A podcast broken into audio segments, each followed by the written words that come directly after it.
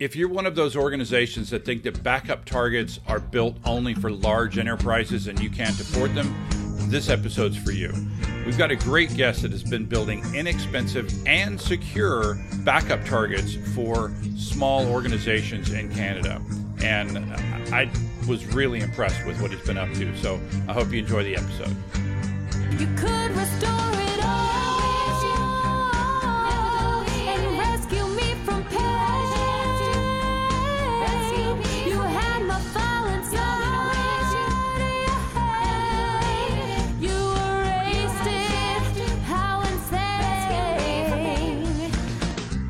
Hi, and welcome to Backup Central's Restore It All podcast. I'm your host, W. Curtis Preston, aka Mr. Backup, and I have with me my USB connection consultant, Prasanna Malaiyandi. How's it going, Prasanna? I'm good, Curtis. Um, it shouldn't be that difficult with USBs. Come on. It shouldn't be, but and yet, and yet you were able to like because it was like why don't we connect the thing to the thing but then if the thing's connected to the thing you get the thing you get the problem you get the Maybe um, you should um, tell the listeners kind of what you were struggling with. Yeah, well, I, I, I you know, it's funny is I, I, I recently downgraded my monitor. I, I, I, say that because I, I had a very nice Apple display. Uh, those of you, the Apple purists, are like, "Oh no, he got rid of his Apple display." It was a ten-year-old Apple display, and it was a really nice Apple display, but I got tired of converting everything. Right, I, I have a, a, more modern laptop, and so I was having to convert the Thunderbolt uh, display port thing as well as also converting the power. Uh, it was the mag, the old MagSafe style power connector to to a USB C style power connector because I have the MacBook Pro now, and and that was always just a source of of dongles and dongles and more dongles. More, way more dongles than I wanted to deal with, and now I have. I'm, I'm very happy to say I have a single dongle. Um, although because of various peripherals that have to do with this podcast, I have more peripherals that can be handled by said dongle. So there is technically a dongle off of the dongle. there is oh, there is a a USB uh, hub that by the way i, I did figure this out uh, Prasanna I, I actually used some double-sided tape to stick the the usb hub. hub to the back of my monitor. Yeah then it's out of the and way so, you don't have to worry about it you don't see it. Exactly but you you may recall the various generations of cable mess that we went through trying to trying to get my my desktop to and i think it's my the only one that's not where i want it is the keyboard. I don't have a wireless keyboard. I have a usb keyboard and the usb keyboard doesn't seem to want to plug into the usb hub that is plugged mm. into the usb dongle that is plugged into the usb port. It only wants to be plugged into the to the dongle. But so you know just things so just so so, so here's something. problems. so here's something. yeah right? What? Um, so now Apple, right, or I should say the EU is trying to force everyone to use USB C as the standard, yeah. right? So soon, I think in 2024, your iPhones will probably more than likely have USB C. Right. Yeah, which is good. I mean, but at this point, I mean, I, am almost always wirelessly charging those, so that's yeah. not that's not as big of a deal. But uh, and anybody all of and the other thing that happened is a complete office reorg for those of you that for the for the 13 of you that watch this via video um, you'll notice that this wall is no longer peach. This wall is is uh, agreeable gray is the is the official color that we could all agree on. That's actually the name of the sherwin williams color that we chose. Uh, not a sponsor. Uh, and um, uh, so i paid uh, four painters uh, uh, for two and a half days. That that's how long it took to paint uh, my downstairs uh, world. But now yeah, I was going to say, back. if they spent two and a half days just painting your office, good lord. Good lord, nineteen coats. I don't know. Uh, they said they told me. They told me that's what I needed. I needed nineteen coats, and I believe them. We should probably bring on our guest at this point and not bore people with my painting uh, woes.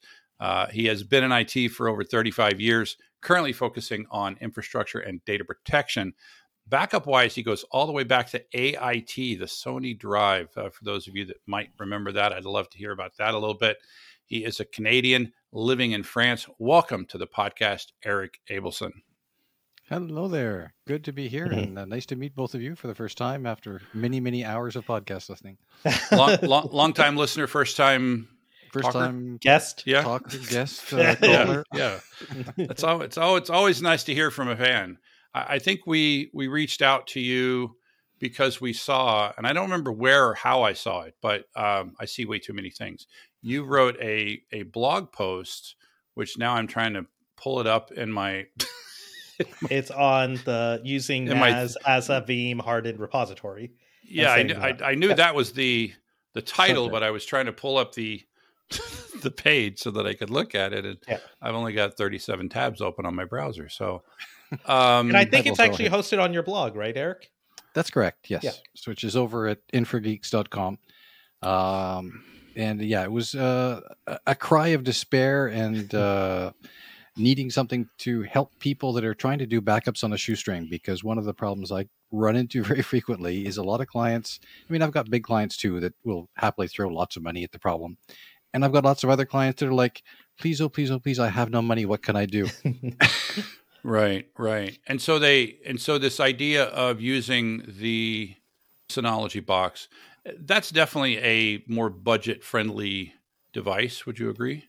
Oh, completely. That's been my big problem is a lot of these companies, and like I deal with like small city halls in a lot of cases, mm-hmm. and they just don't have the budget. And for some strange reason, Synology manages to sell a decent CPU with a reasonable amount of memory and a bunch of disks for considerably less than you would find the an equivalent server, even from the better players like Supermicro that are not as offensive about charging you three times the cost of the same commodity disk as everyone else because mm-hmm. it's got their special firmware. Right. I, I have had experience with the Synology box as well. Here, actually, there's there's one sitting behind me down on the floor. It's it's now a it's now a it's a deadology. Uh, but I, I, I, I have it, it, it, for the record, it didn't die. I just uh, retired it. Uh, but yeah, I'm a, I'm a fan of the Synology. And what so you, it it can do both SMB and NFS as well as uh, iSCSI apparently. That's correct. Well, the trick is that none of those are great protections if you want to use something with uh, Veeam's immutable repository, which is becoming a priority for all of my clients and anyone in the backup business. Uh, yeah, and, and and you know what? Bef- before we jump in, and by the way, I, am glad to hear that, right? Because it, you know it's something, as you know, that we've been preaching from from this particular uh, pulpit, if you will let's go back just a little bit. Uh, so you you just to talk about man, Sony AIT. I haven't heard that phrase in a long time. Uh-huh. Uh, this is this is mid like mid '90s, late '90s, right? Yeah. Well, late '90s because the AIT one sucked. Right. The AIT two was actually pretty nice, but the golden solution was the AI2 cat four tape uh, autoloader. Sorry, I'm going to switch into French there from time to time. And I say cat uh, bande maybe. so it's. Uh, I'll take your word a, for it. That's right. It was it's it was a four tape autoloader, and it changed the equation for me because all of a sudden we could get something like I think half a terabyte of compressed data, a little over that, into a tiny little box. Right, right. And it worked with Dantz Retrospect, which I was playing with at the time because I built a backup solution for my di- my division working at Nortel and we were looking at the LTOs, and it was like, yeah, okay. And then we looked at the AITs, and it was like, ooh, I can build a business out of this because if I lease these, I can probably work out the econ- the economies to go. Nortel will pay me X per machine backed up, and we can lease these and the two CX uh, computers to drive it. yeah, for for those of you that were not aware of the AITs, they were. I'm pretty sure they're the last they're the last helical scan drive that was manufactured for backup, right? So the Pretty much. LTO and um, you know the the the IBM drives and the the, the StorageTek drives; those are all uh, linear uh, drives. We had um, who was that persona that we had that? Yeah, we had Mark Lance. Yeah, and he actually gave us a technical reason why helical scan essentially went by the by. But AIT was the last of those. By the so, way, go ahead. You should throw out our disclaimer. Yeah, I, I, I have forgotten to throw out our disclaimer. Prasanna and I uh, work for different companies. He works for Zoom. I work for Druva. This is not a podcast of either company, and the opinions that you hear are ours. And also be sure to rate us at ratethispodcast.com slash restore. And if you, like Erik, are a longtime listener and, you know, or if you just joined us and you're like, I know about this stuff and I'm interested in backup and archive and security and all of those things, and just reach out to me at WC Preston on Twitter. I take all DMs and or you can send uh, an email to wcurtispreston at gmail. So, so let, let's move forward to the, wh- why has it become such a demand from your customers to to to secure their their backup server? Well, the biggest one, obviously, as you guys have been going on for a while, is we have to find the problem that people, and specifically, we're not dealing with the same kind of threats anymore. In the old days, your disaster recovery plan was all about the building blew up uh, functionally in one way or another. That was the big disaster recovery plan. But it never included malicious intent where someone would go, haha, not only am I going to take out your production system, but because I want to make your life miserable, mm. I'm also going to go looking for your backup system. And that has changed the entire equation around how we have to protect our data these days. And just as an anecdote, I don't, don't think I included that in my little note to you guys, but I spent about a year working with a company. I got called in after a massive ransomware attack to rebuild their backup infrastructure because it was a backup account that had admin rights everywhere that had been used to take everything out. And so, of course, oh. since they started with the backups and then they ransomwared everything else, mm. uh, it took a year for several hundred sites for me to rebuild all of these branch offices all over the place. Some of them that were still using, believe it or not, the old tape rotation routine. And it was the secretary's responsibility to swap the tapes out on Friday. And guess how often that happened? Yeah, well.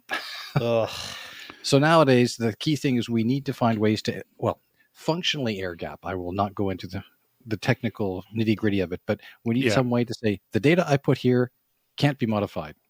Now, one obvious way is we've seen the cloud is a great solution for that.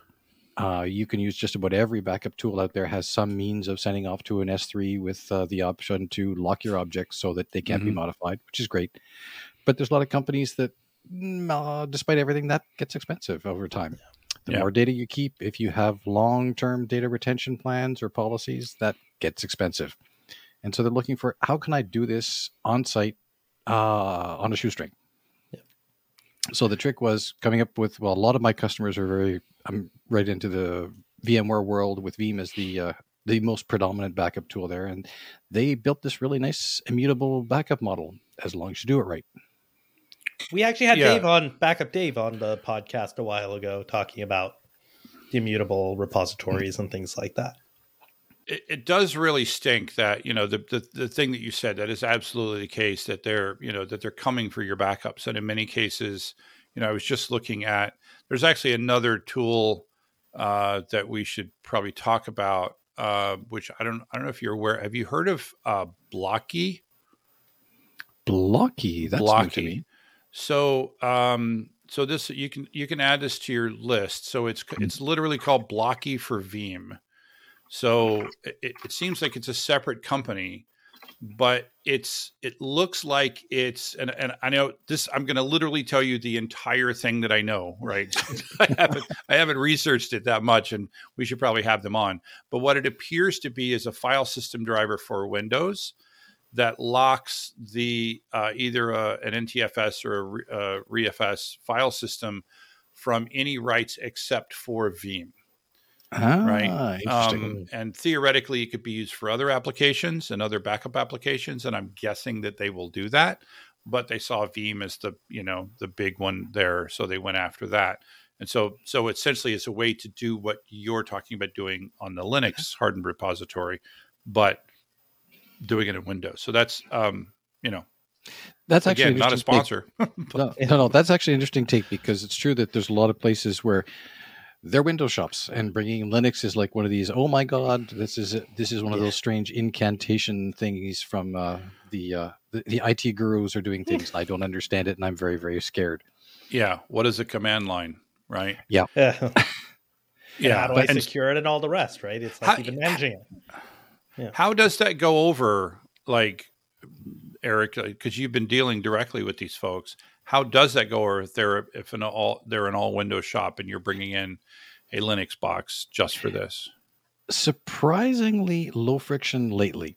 Uh, the two mm. the, the two pressures are number one oh my god we need a solution right there, there, there's nothing like the fear of losing everything to uh, right. put uh, people into a more open mindset for that kind of stuff and the second one and this is one of the nice things i like about this synology approach is synology is an appliance it's a box you plug it in the network you do whatever configuration need needs doing and then you basically forget about it Mm-hmm. And that is actually what we're able to do with these companies that have limited budget. Say, look, it's just a Synology. I'm going to take advantage of some of the native features to use it to install a virtual machine on the Synology, and that will be the only point of access to the storage on the system. So we actually cut off all access to the DSM and the administration stuff. So the mm-hmm. only port that's listening on this box is the one from the virtual machine listening for Veeam. So when you get it there and you just go, it's a box, it's an appliance, you go in your Veeam console and you say, what's the state of my backups? And says, here's the state of your backups. And they're like, great. Do I need to restore? Okay, you do a restore and everything works fine. Treat it like a black box, right? They shouldn't care what's running in it, how it works, any of that stuff. Exactly. So, well, let me let me ask you about that. Uh, you know, uh, push back just a little bit because it, it's not really a black box, right? it is it is a Linux kernel that's running that needs to be administered and needs to be like there needs to be security patches and stuff put on it. How do you handle that if you're a, if you're an all Windows shop? Well, again, one of the nice parts of Synology is that they have actually a really decent user interface that even a Windows person will go, oh, it's just a web interface for my appliance. And I go in and there's a little thing that says there's an upgrade to be installed. So I click on the upgrade button and it does its thing. And I go for coffee and I come back and it's done. Um, so that aspect of it is actually fairly easy for most people, but it has to be, like I said, because what we do is in this design, because the only thing I want actually on the network on a day to day basis is that Veeam repository. We mm-hmm. actually disconnect. And I tell them this no, no, physically, seriously, unplug the management port of the server.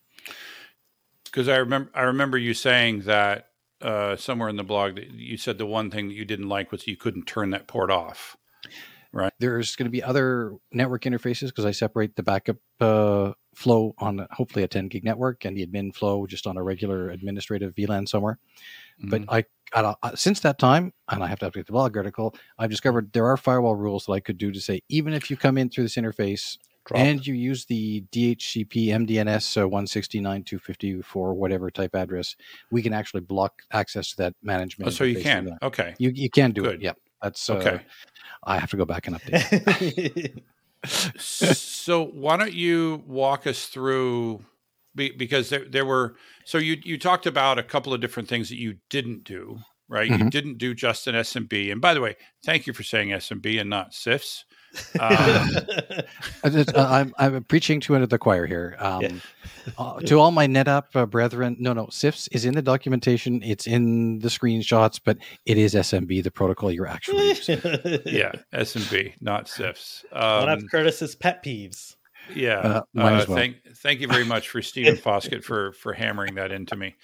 The um and and and and why not use just SMB or NFS? Well, the first problem with SMB is just, especially with Veeam, it's horribly inefficient. Mm-hmm. Uh, it's just a catastrophe because when you're doing the way the incrementals work, there's commit stages where it's going to have to read a whole bunch of data and rewrite it back into big files. And you're just chewing up network bandwidth and disk IO left and right. It's just really inefficient. Aside from the fact that SMB is, I would not say horribly insecure, but it's probably not the most secure protocol you have out there. And I don't recall that NFS is actually any better with Veeam from a practical standpoint, except that the only difference you have to front it with a Linux machine anyway. So you're not gaining anything by using NFS in that context. Okay. So the key thing there was just say get rid of all your NAS protocols. Then you have the option, like you pointed out, there is iSCSI available on this thing. And what you I used to see people doing with this was they'd take their Synology box or their NAS box, whatever they had, and they'd say present an iSCSI volume as a raw device map to a Linux virtual machine. And that will be my hardened repository. I will configure it properly and do all that stuff, and we're good to go. The hiccup, as I've run into, is I had the pleasure of helping a client out of a ransomware attack over the holidays this year, and their attack vector was not just the system layer; they actually attacked the ESX servers yep. directly. And there's a lot of zero days out there now coming out right around against VMware. So yeah, most of it's uh, against the desktop stuff. There's less on the uh, the actual ESX. ESX level. But the problem is, all it takes is someone that gets an admin account off one of those other systems, and that admin account is admin on your vCenter, and yeah. then from there you just turn on SSH in all the boxes. You go in and you run this little ransomware, uh, well, not ransomware, the encryption tool. And what do they do? Well, they just look at all the available disks where all the right. VMs live. So I I don't think you mentioned when you said when you said they build a, a, v, a Linux, I don't think you mentioned that it was a VM, but maybe no, you right. did. Yep. No, uh, I, I so so that's what you meant. You meant a Linux VM, and so then it, yep. it got attacked via ESX. So that's a bad idea. That's right. Um, trying to eliminate catch 22s, right? Exactly. So the other option is if you've got the money, you could just throw a physical box in front yeah. of your Synology and treat it as cheap storage. That works well. But then these are probably shops which may not want to be managing a Linux box, and now you have a physical system you got to procure during supply chain issues. What's the right equipment? All the rest of that, right? Exactly. Those are exactly the points that keep coming up. It's like, well, why am I throwing extra money to buy a network card and CPU and memory when I just bought a box that has a network card and CPU and memory in it? That's yeah. kind of silly. So I think the surprise and uh, the surprise for me was this idea that you could run the Linux on the Synology box itself. I think that yeah, was that was the one thing I discovered a few, I guess, about a year ago was that re- the the machines are getting more and more capable, mm-hmm. and they all basically everybody everybody's a hypervisor now. I right. mean, if you're going to Linux, I'm a hypervisor. Run, I mean, literally, that's right. Just look at me. you've got KVM, QEMU, you've got everything you could possibly want on just about any OS. So the Synology said, well, we'll just put a nice pretty wrapper on it so that it's easy to approach and you can just deploy a VM inside there. And then it's like, oh, and it's inside the machine. and I can give it access to all the storage. And then I don't need the DSM other than just to do the basic configuration to sort of bootstrap myself to a point where I've got a Linux box talking to all my storage. By the way, and, usually, by the way, Prasanna, you, you, you didn't ask him what a DSM is. Normally, that's your job. Oh yeah. so what's a DSM, Erik?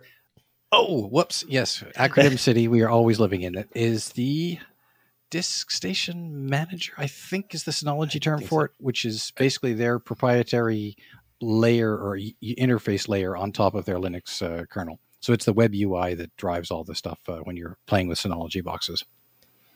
Gotcha.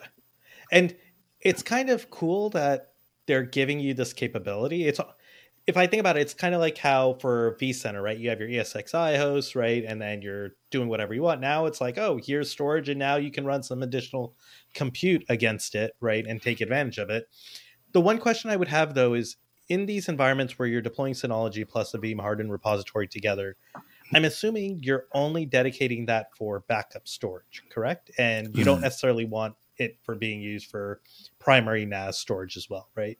Exactly. No, that's precisely the objective here. Is like, see, people are coming and going. I'm either I, I need to revamp my backup storage. I need to do something, and the my objective in these cases is we'll buy you a box. It will do this. It will do nothing else but this. You can buy another Synology if you want to do file shares and all that other fun stuff, uh, which is fine. But this box should live and breathe only your backup storage. Yeah. So the idea is it just cut off from the rest of the world. It does one thing and one thing only. It's the strange part is just the economics of it. In that you can buy a Synology with 12 decent sized hard drives in it or 16 decent sized hard drives for considerably less than you can buy just about any off the shelf brand name server right now. that's right. that's where the kicker comes in. which Especially is why server with a bunch of storage.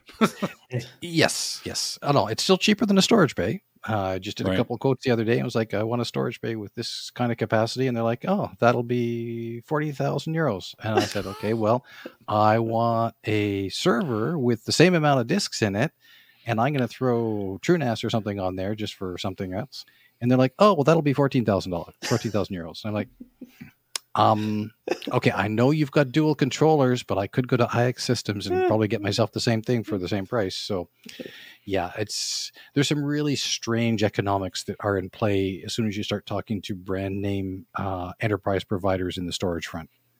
Interesting, and and so I, I, guess the the part I'm the part I'm not fully grasping, and and mainly be, it, mainly it's because I didn't even know that Synology could do this. This VM, and again, I'm I just I'm, I'm going to mm-hmm. poke at you again just because I want to make sure I understand what we're talking about here. you talked about Synology's ability to update the kernel, or, at least that's oh, what, okay. I, what I was understanding you. So so help me understand that there is is okay. this linux box not is the vm the kernel inside that VM not something that will that will get out of date, or is that something that the customer can manage without having to know too much about Linux? That one actually does require a little bit more handholding and some documentation because there's two steps. Because if I do this properly, this machine is cut off from the network. And I have two things that I'm going to potentially need to upgrade. You're absolutely correct. I have to potentially upgrade the DSM. Although on the practical front, I'm not so much worried about the security problems on the Synology interface because most of the time it's disconnected. Okay. So it should be one of those things that they sort of they get the mail from Synology going, woohoo, new update here. And it's like, oh, okay, I better go connect my machine and do that update thing. On the Linux side, again, you're doing off the shelf the most standard vanilla clean install you can possibly do. So the only thing we need to get the in the documentation to say is if you're using an Ubuntu system, it's just to be going apt get update, apt get upgrade, reboot, and you're done. So that should okay. be the sum total of the user's interaction with that side of things. What about okay. the Veeam specific pieces?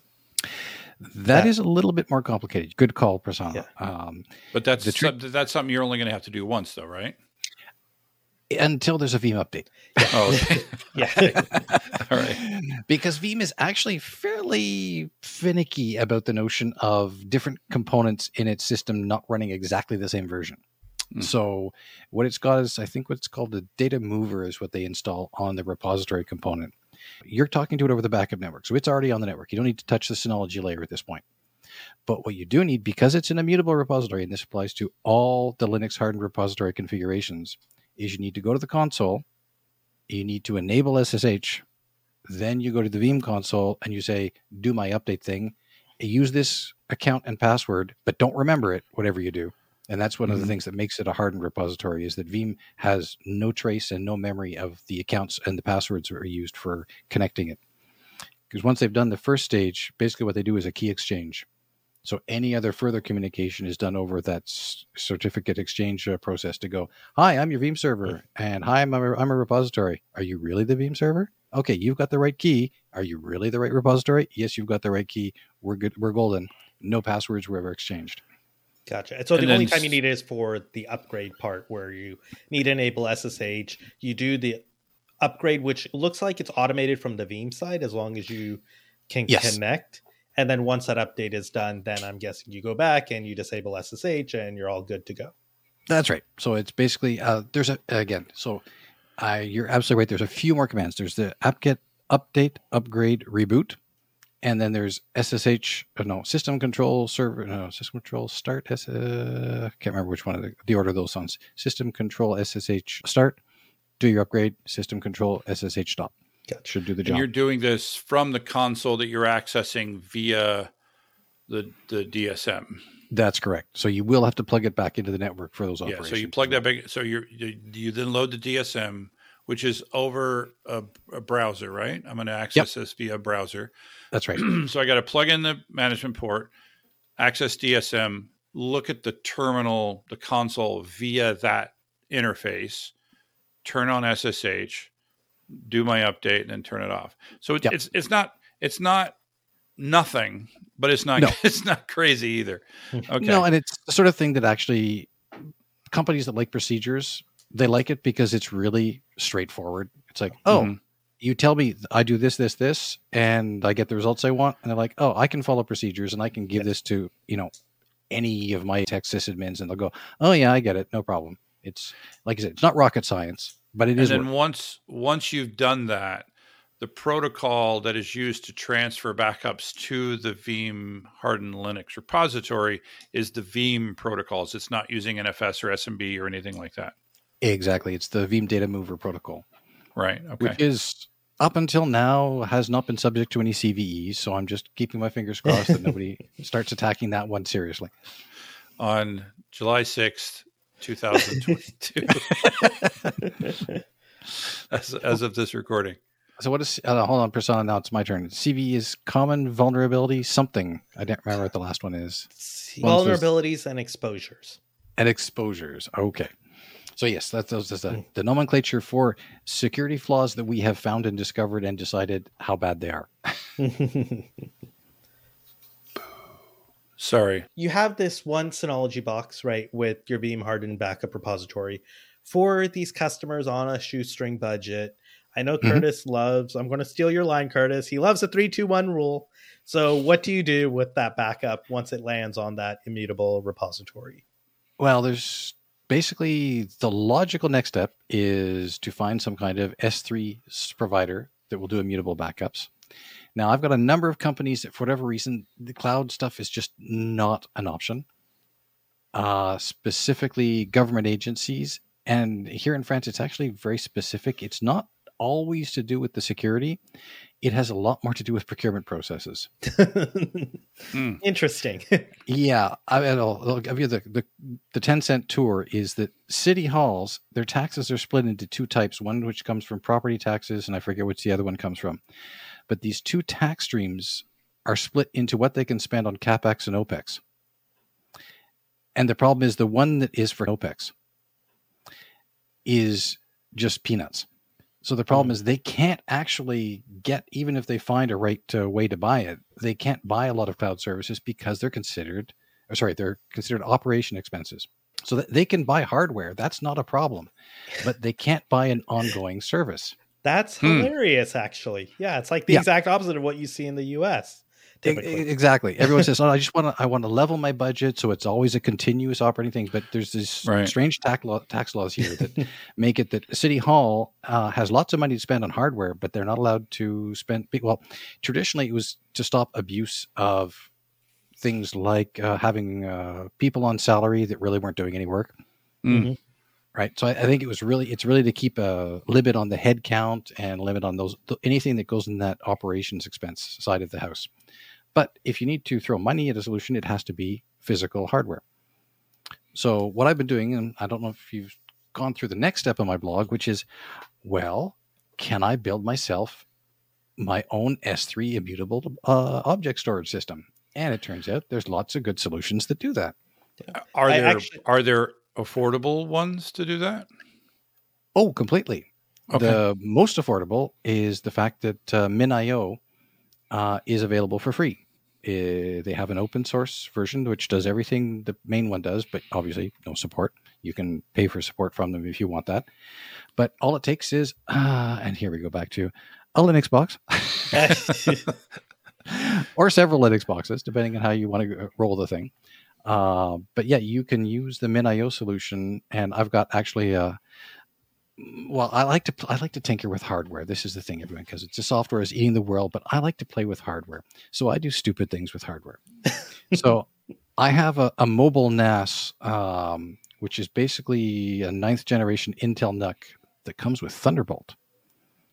And so with Thunderbolt, I can connect all sorts of daisy chained strange disk systems on this. OWC makes some wonderful ones where I can get these little four uh, four bay two and a half inch drive systems for my high performance SSDs and great big eight bay uh, three and a half inch drives.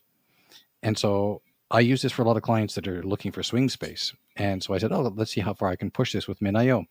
So currently, uh, I took that NUC uh, through a MinIO instance on it and eight, uh, 12 terabyte hard drives.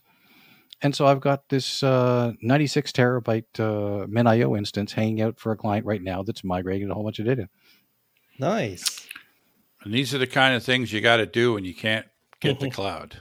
uh, yeah, yeah. But it's fun. And I had to 3D print a whole container to hold it all in, put a handle on it. 3D printed the container? I will send you photos.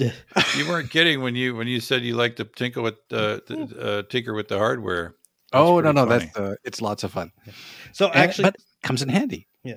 So speaking of Veeam and Object Store, I actually don't know if you heard, but the former Veeam founders they've started their own company where they're building a S3 repository or an Object Store repository just for Veeam. Oh, cool. Well, there's a good business to be had there. Yeah. Yeah. Well, as long the, as it's cheap question, Amazon.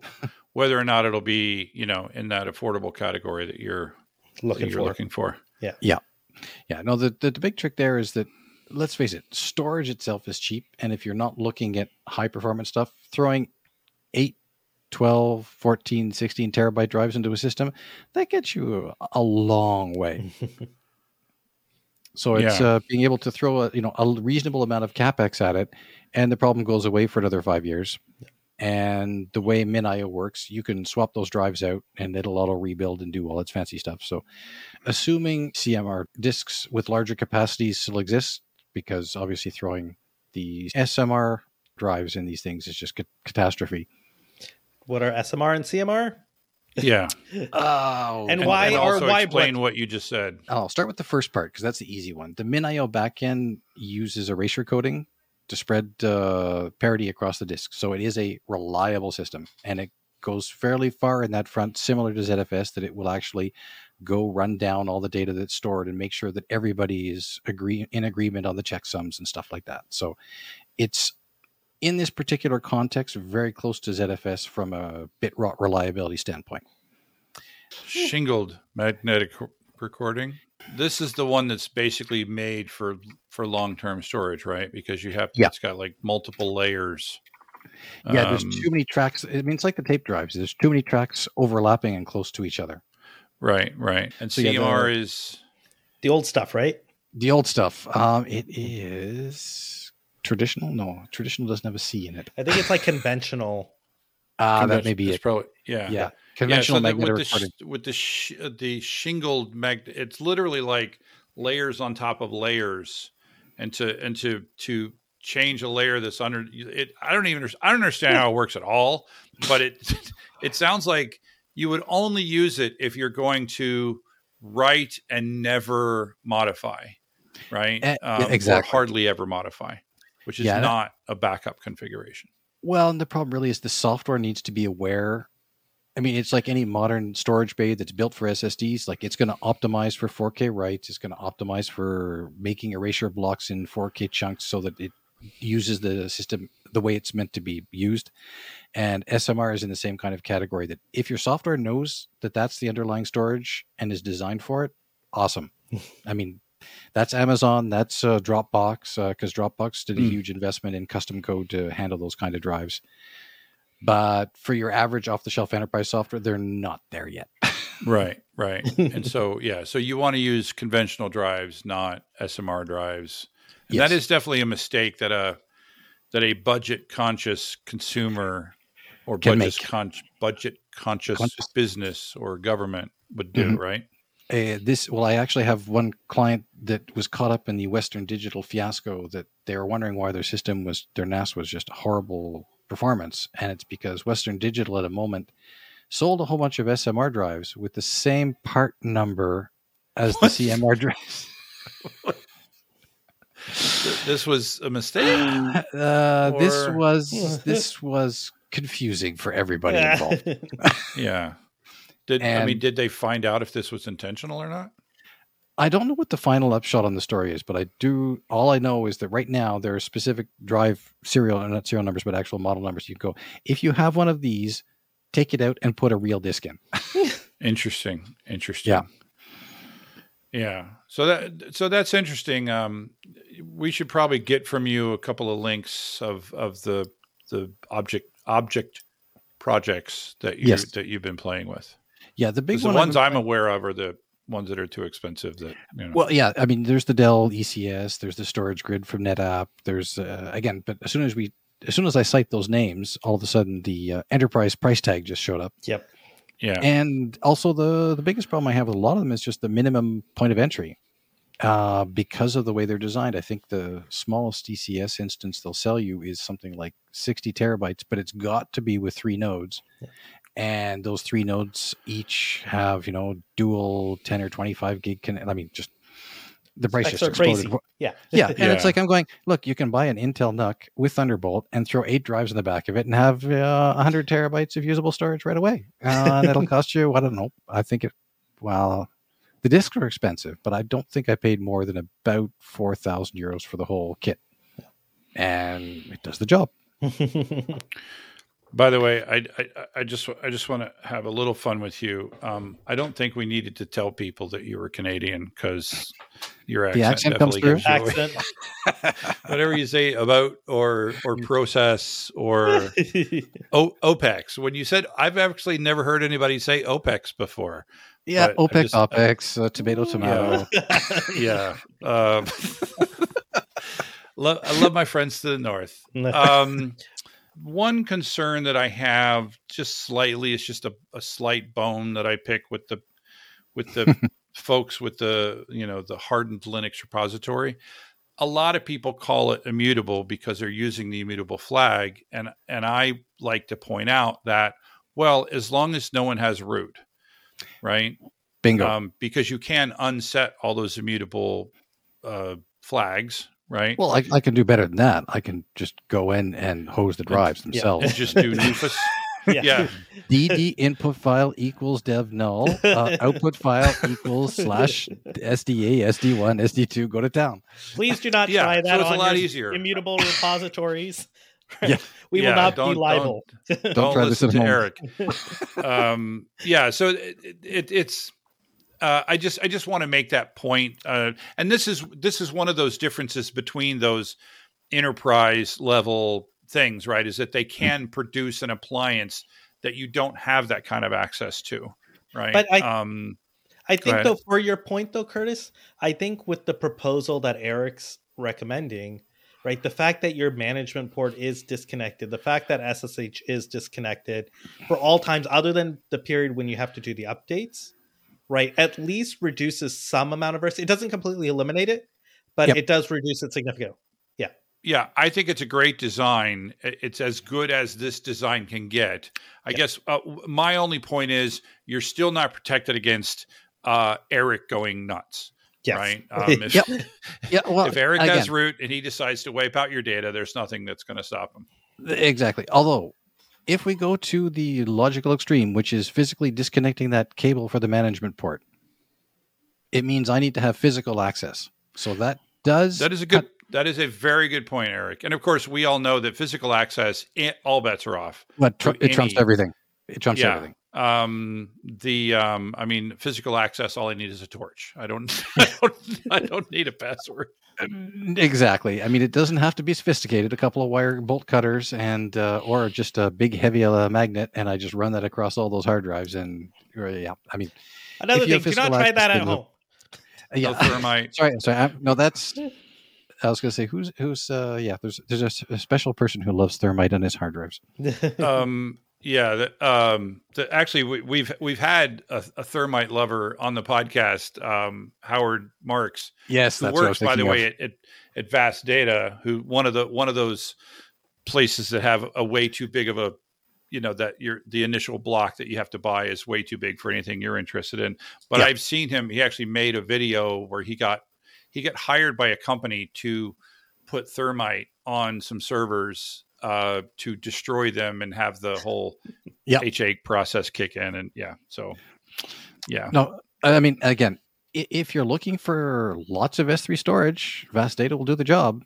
Um, my only issue is that I believe the current entry point is about a half a petabyte uh, storage. Yeah, something like that. Yeah. Which is, I mean, well, I'd it is called have... fast data. It's not called yeah. slightly large data.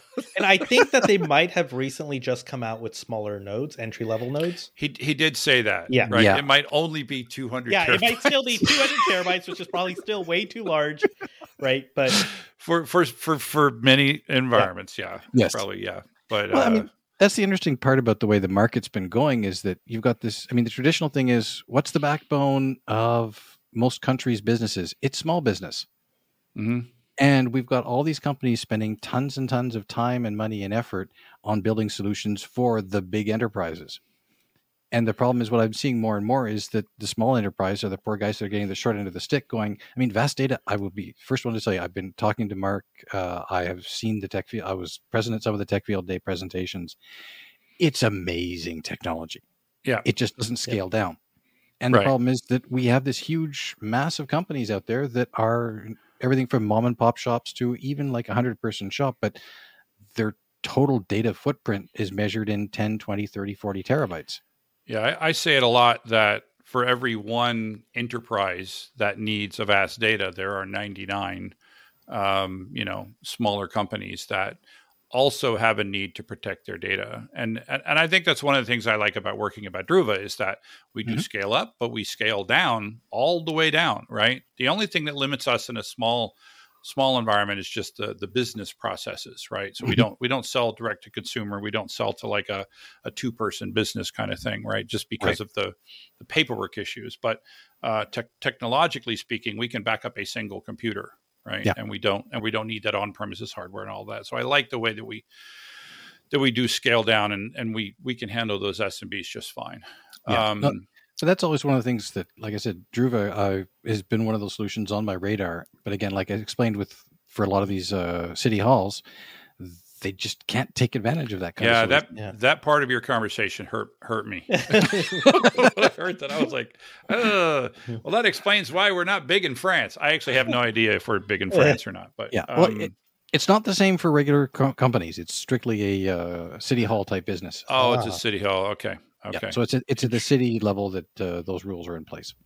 Interesting. Okay. All right. Yeah. So probably we're doing just fine in France. I know yeah. that. Um, I know that we do we do deal with uh, data sovereignty problems really well because we we basically run in all of the you know the the AWS regions, right? So people that are concerned. Back in the day, I remember. You remember, you know, you were in the you were in Canada when we came out with the Patriot Act in the U.S. and that and that made storing data in the U.S.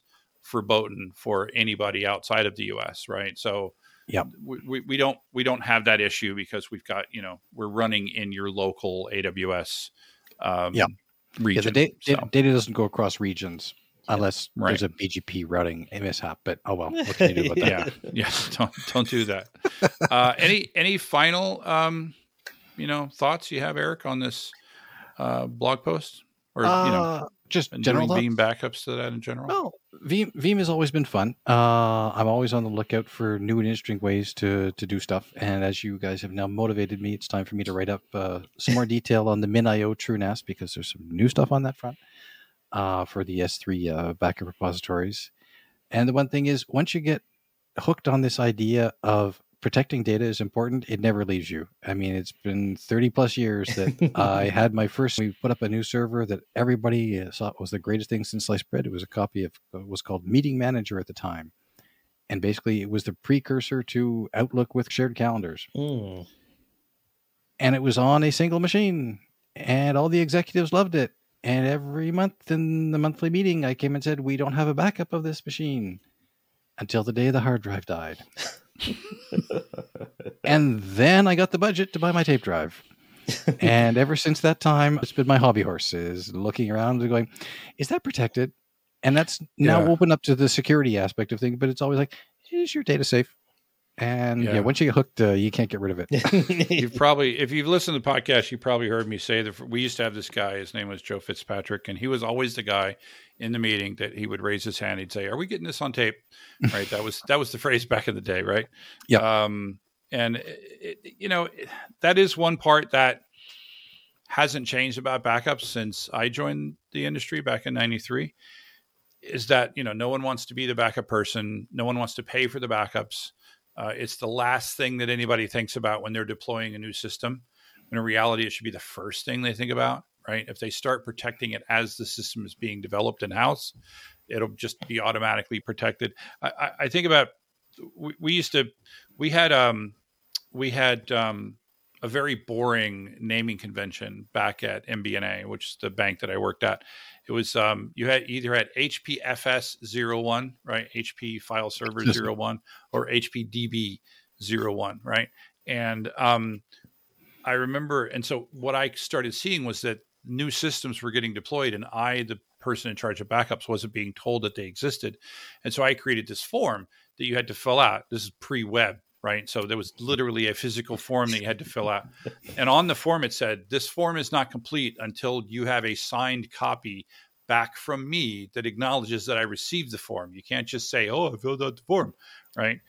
Because what when I implemented this form was somebody asked me for a restore from HPDB SVK, right? HP Database Server K, and I, I, I this is the weird things that you remember. I remember that yeah. it was K, and I go, eh. so K.